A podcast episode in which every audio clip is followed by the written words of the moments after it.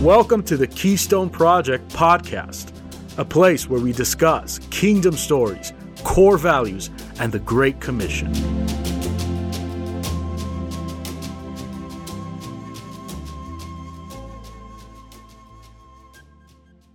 Thank you guys for allowing me to do this. Um, I, I, do appreciate it. I wanted to begin um, with this uh, quote by Mark Twain.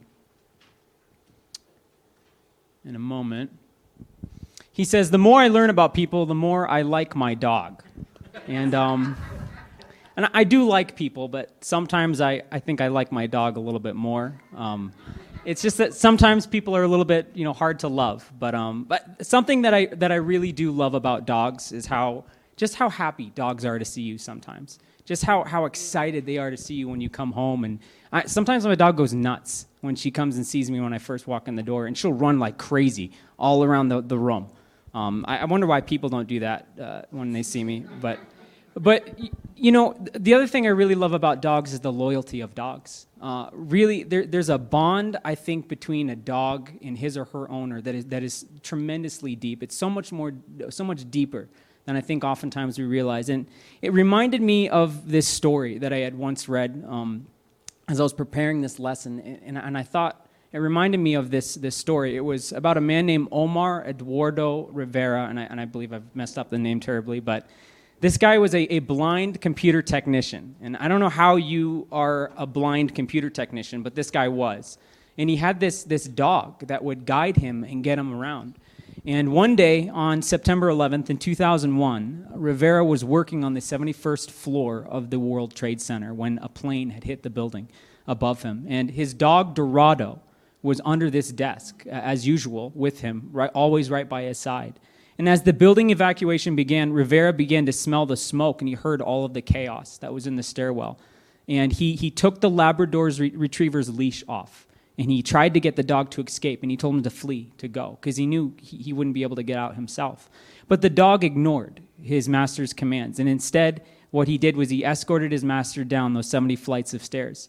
And there was this, this moment where, in the chaos of everything, with the rush of the crowd, for several moments, uh, Dorado, the dog, got um, um, separated from his owner. But the dog eventually found his way back to this guy and then continued to take him all the way down those flights of stairs. It took him about an hour to get all the way down, which was, and literally only just a few minutes before the entire building collapsed. And so I, I, I don't know why nobody else in that stairwell noticed that this guy was blind and that he needed some help getting down the stairs. I don't know. It's a, it's a crazy, chaotic situation, but that dog was there.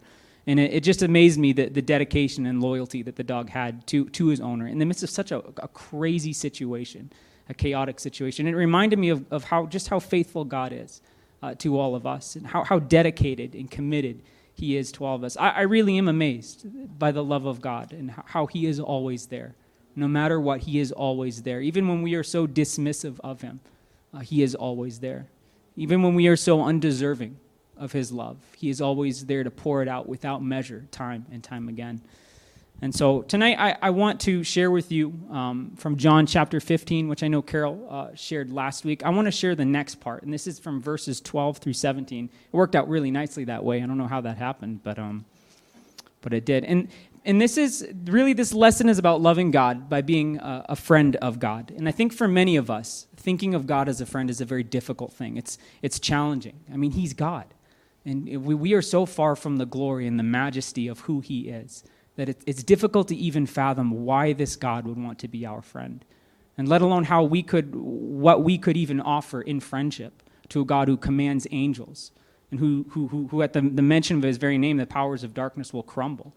It, it's difficult. But, but you know, God is calling us into a deeper place of intimacy with him. He wants us to know who he is. He wants us to know him deeply, he wants us to know him personally. He wants us to know what He is doing. He wants us to join Him in what He is doing. And so, and, and the other thing is, we, we need God. we absolutely need God in our lives. It says this in, in the beginning of John that all things came into being through Him. And in Him was life, and the life was the light of men. And so tonight we want to learn how to be God's friend. And I think there are a lot of examples that we can look at in the Bible. There's, uh, we could look at Moses, we could look at Abraham, we could even look at Lazarus as an example of a, of a good friend to Jesus. But tonight, I just want to look at the words of Jesus himself. I want to look at what he says to the disciples and how, and what he says how, and how they can be a friend to him. Because I think he gives us some, some very good and specific instructions on how to do that. Um, but I think it would be inappropriate for me to, to, to do that before I introduce to you one of my, my very good friends. This is a man named uh, Dustin Stuckey. Um, I think some of you know him. He, something you may not know about Dustin is that he really likes coffee. Um, he loves coffee. Yes, he does. He, he exclusively drinks his coffee black, however. Um, he doesn't pollute it with any kind of nonsense. It's, he, uh, now, I do have to say, this picture was taken well over 10 years ago now. Um, and so we can absolve him of drinking Starbucks coffee for that.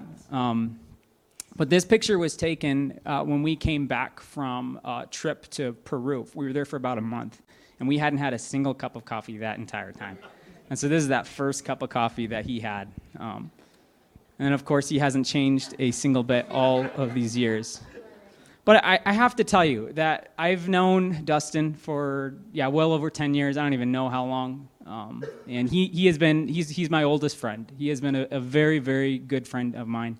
I, I don't know how to express my gratitude to him for his friendship, for his, his wisdom, uh, for his encouragement to me uh, all of these years. And, and honestly, I, I am the, the least, I'm one of the least qualified people to be talking about the subject of friendship because I am just a terrible friend. Uh, but Dustin is, is, has been such a good friend, and it's because of the good friendships that I've had in people like Dustin that I, I am even able to speak to something like this because I know what it's like to have a good friend who is always there, who's always loyal and faithful to you. And so, thank you guys for that, and thank you, Dustin, for being such a good friend of mine. Um, and so, one more thing before we get into our passage of Scripture, I want to say that in the first part of John chapter 15, is all, really all about how the disciples can relate to Jesus. That's what that's about. It's about, you know, Jesus says, I am the vine, you are the branches. Abide in me, and, and I in you, and you will bear much fruit. And so it's, it's all about how the disciples ought to relate to Jesus. The next part in verses 12 through 17 is really about how the disciples ought to relate to one another. And we're going to see that the way that the disciples relate to one another shows us how to be Christ's friend after he's gone, actually. And so let's go ahead and let's read that together. This is John chapter 15, verses 12 through 17. And Jesus says this He says, This is my commandment, that you love one another, just as I have loved you. Greater love has no one than this, that a person will lay down his life for his friends. You are my friends if you do what I command you. No longer do I call you slaves, for the slave does not know what his master is doing. But I have called you friends, because all things that I have heard from my Father, I have made them known to you. You did not choose me, but I chose you and appointed you that you would go and bear fruit, and that your fruit would remain, so that whatever you ask of the Father in my name, he may give to you. This I command to you, that you love one another. Okay, and so we see in this, this passage, you cannot be both a slave and a friend of the Almighty God at the same time. You cannot. And I think that there are three things here that separate the slave from, the from the friend um, that we see. And I think number one is that the friend obeys the commands of Christ. And we see that the, the first command that Jesus gives to his disciples is to love one another. And I, and I know that there are some people who are more lovable than others, and that some people probably don't deserve to be loved. They deserve to be judged. There are horrible people out there, unfortunately. Um, I know, sorry. But it's true. It's true. but you know, the king has commanded that we do this. Uh, God has commanded that we love one another. It's kind of like I remember when I was a little kid um, and we would get in fights with one another, me and my brothers, believe it or not. And my dad would have to take us aside and he'd say, Okay, guys, say you're sorry to one another. We'd be like, All right, sorry. And then, and then, and then he'd go, Okay, now give each other a hug. And we, we had to give each other a hug. We hated it. We didn't want to give each other's hugs, even when we weren't fighting. But we had to do it because it was a command. The king had commanded, and so we had to obey. And so this command to love, it's non-negotiable. We have to do it. It is in what we're going to see is that it is, it is absolutely paramount to living in right relationship with the Lord. And so this command is mentioned about 11 times in the New Testament. And Jesus himself is, is the one who, who commands it about three of those times. The first mention of this command we see in John chapter 13, verse 34, where Jesus says, I am giving you a new commandment to, that you love one another, just as I have loved you, that you also love one another. By this, all people will know that you are my disciples, if you have love for one another. And so, look, there's, this is a new commandment. There's a difference between this command than uh, from, the, from the command, love your neighbor as yourself, and this command that Jesus is giving to his disciples now. The first command to love your neighbor as yourself is, is more of a general love command to love everyone, because that's who your neighbor is, right? It's everyone. And the way that we love our neighbor is as ourself, like Jesus said. But this command that Jesus gives to his disciples, it's a little bit different. It's, it's a, a command that's directly, directed uh, directly at his disciples to love one another. And the way that he tells his disciples to love is in the same way that Christ has loved us. And so, what does this have to do with, with being a friend of God? What does loving one another have to do with being the friend of Jesus, loving Jesus? Well, it's because we're the body of Christ. That's what it says. 1 Corinthians says, For in one spirit we were all baptized into one body Jews or Greeks, slaves or free, and we were all made to drink of one spirit.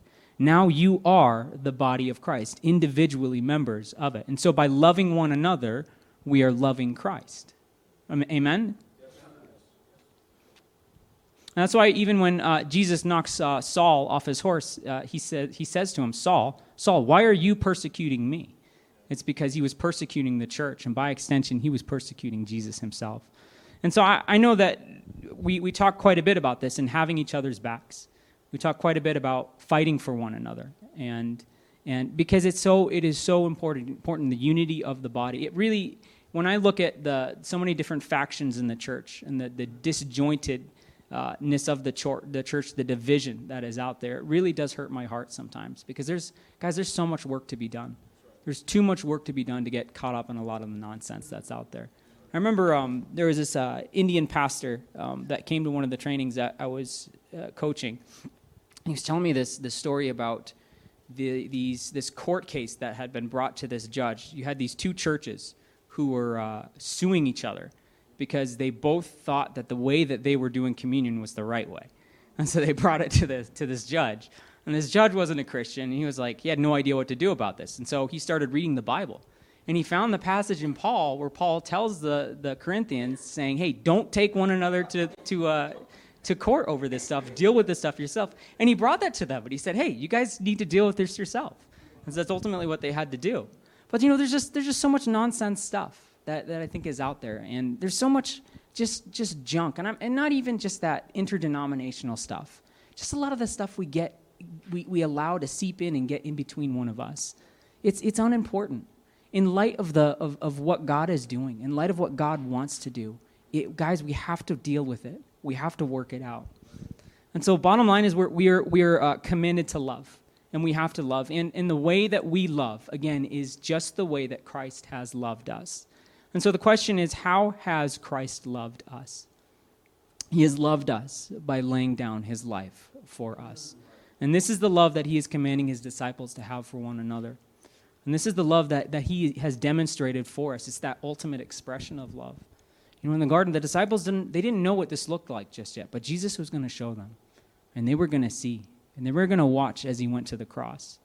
Guys, we need to see we need to know what that love, love looks like. We need to see it with our own eyes. We need to have that same, that same love for the brethren. It says in 1 John 3:16, "We know love by this, that he laid down his life for us." And we ought to lay down our lives for the brothers and the sisters. And so God has showed us what this love looks like. He's showed us how to love. And the way that we love God back is by loving our brothers and sisters in the Lord. And you know, when Christ went to the cross, he, he, did, he didn't just die for us, for the disciples. He didn't just die for those who believed in him. He did die for everyone. He died for those who mocked him and beat him. He died for those who doubted him, who rejected him, those who denied him. It says in Romans 5 8 that God demonstrates his love towards us and that while we were yet sinners, Christ died for us.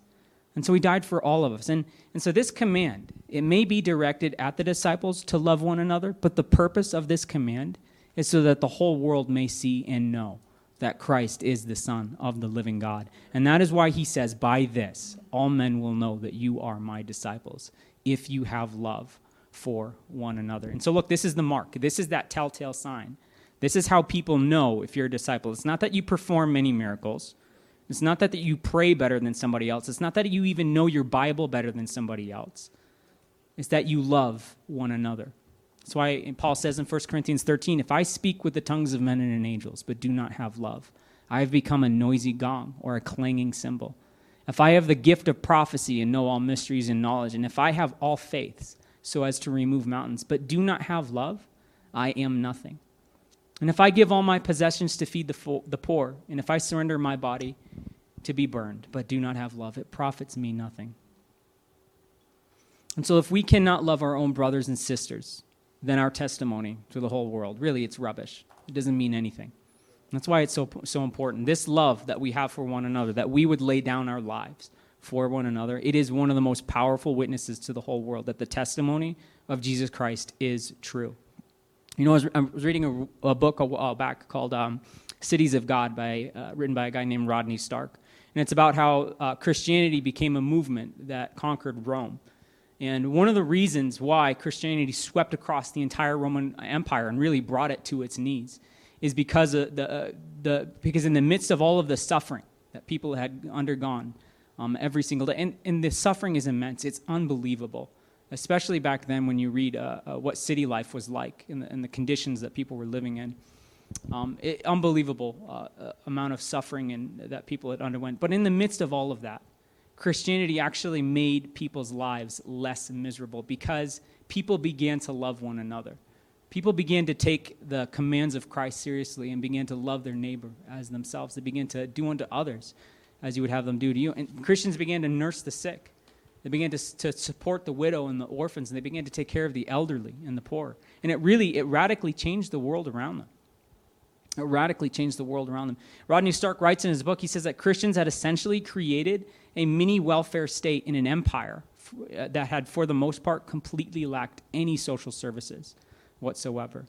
And that was the effect. That was the effect that happened when, when the church took up its call, its duty, and they loved one another, and they served the poor, and visited the orphan and widow in their distress. And, you know, I have to tell you, uh, up until very recently in our history, the, the church really led in that area of meeting the needs of the poor and, in helping the, the poor and, and, meeting the needs of the people. But it wasn't until the emergence of, of industrialization and that you saw, which was very recently in our history, that you saw the church begin to hand over and take a step back and hand over a lot of those things that they were doing. Um, the, a lot of those, those, those uh, programs that they were running and, and, just meeting the needs of the poor, they began to hand those things over to a lot of the, the things that the government started to do. And they, um, you know, I, the, they handed over the government basically stepped in and started replacing it with a lot of these social welfare services and stuff like that. And, um, and look, some good has come from that. There really has. There have been some really good laws that I think have been passed and whatnot. But, but I have to tell you that we can't rely on a lot of these outside secular uh, programs, and we cannot rely on the government to get things done. You can't. You cannot. Uh, you can't say, "Hey, look, that's the government's job to you know clean up the streets or something." it, it is. It's the church's job. It is, it is our responsibility to do that, to, to, to meet the needs of the poor and the needy. You know, I was looking at San Francisco. I was reading about the homeless uh, crisis in San Francisco, and it's, it's out of control. You know, just since 2017, we've seen about a 30% increase in the homeless population in San Francisco alone. And what's, what's frustrating is the, the city of San Francisco has about a 250 to 300 million dollar annual budget that goes towards meeting all those homeless needs. Goes towards, goes towards all the homeless services. So clearly, what they're spending all of that money on doesn't work. It's clearly not cutting it. But that's all they can do. They can just throw money at a problem. But they, they don't have Jesus. Only Jesus can heal these people. Only Jesus can bring these people off the streets. Only He can get the job done. And look, we, the church, we have a divine calling and a commission from a heavenly king to do this. They do not. And that's why they will always fail. And so we have the authority to tear down the strongholds of the enemy. We have the authority to overthrow the powers of darkness that are enslaving people. Uh, and so I love that picture George showed uh, last week uh, with that the crack in the pavement and the band aid that went over it, because that's all they can do. That's the best that they can do. That's their solution to all of the world's problems right now. They need the church. They need us to love them. They need us to bring them the truth of the gospel. They need Jesus Christ in their lives. You know, I remember when um, I remember when we went to India, and one of the first churches we went to in India. Uh, I think I went with, with my dad and, and my mom and a couple of others, and like the it was the first church we went to. We were just in the car, and my mom just steps out of the car and she steps into this this this pile of poop on the ground in India. And I have to tell you, India is a mess. It's very it's very dirty. It's very filthy. I was really blown away. Um, but I remember when we visited Shamugham's village. Boy, was it, it, it was it was like night and day. It really was. Everything was clean. The streets were swept.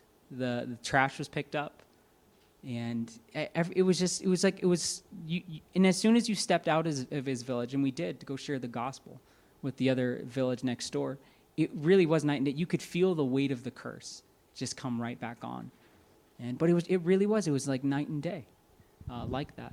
And so and so we need to we need to get out. We need to meet the needs, of the people. And so okay, i think that there's a second thing that um, separates the slave from the friend and that is that christ has made known to his friends all things that he has heard from the Father.